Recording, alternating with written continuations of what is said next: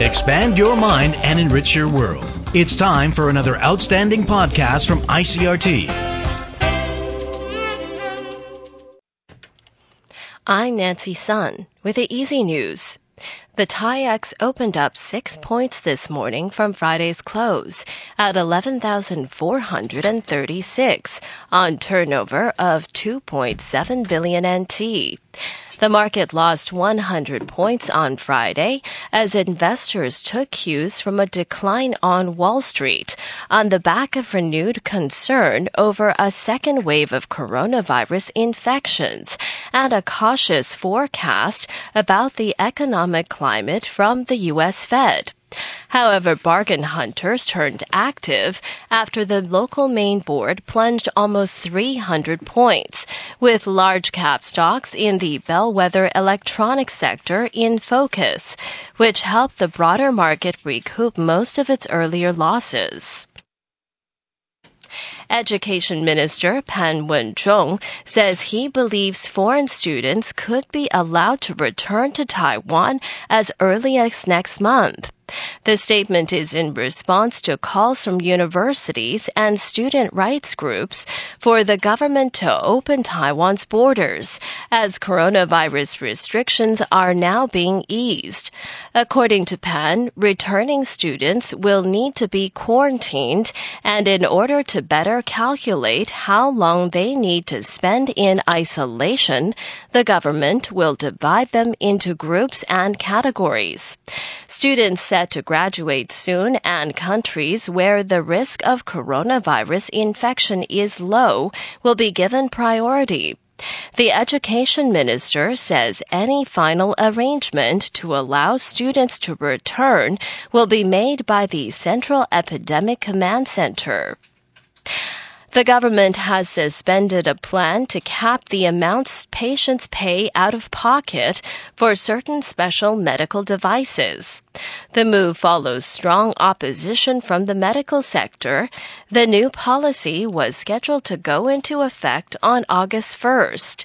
The National Health Insurance Administration published a list on June 8th of its approved maximum out of pocket expenses patients could pay for 352 items in eight medical device categories, ranging from intraocular lenses to drug eluting coronary artery stents. That sparked a backlash from the healthcare sector, which argued that setting caps would stop medical device businesses from introducing premium products due to cost limitations. In international news, EU nations are preparing to reopen their borders to fellow Europeans.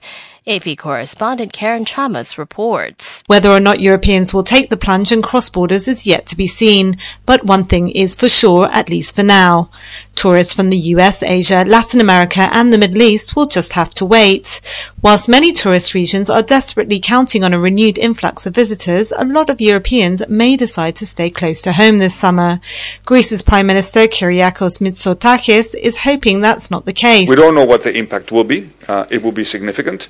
Essentially, we're trying to save whatever we can um, uh, from what many consider to be a completely lost tourism season. Karen Chammas, London.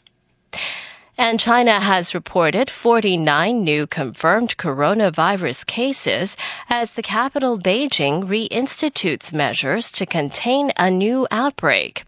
Of the new cases, 36 in Beijing were traced to a wholesale market that supplies much of the city's meat and vegetables. Beijing has closed the Xinfadi market, ordered testing of all its workers, and is requiring anyone who traveled there to self-isolate for two weeks. Ten of the other cases were brought from outside the country, and three were found in Hebei province just outside Beijing. The new cases reported over the weekend mark China's highest daily total of coronavirus cases in two months, prompting Beijing to suspend the restart of some classes and reverse the relaxation of some social isolation measures. And that was the ICRT news. Check in again tomorrow for our simplified version of the news, uploaded every day in the afternoon. Enjoy the rest of your day. I'm Nancy Sun.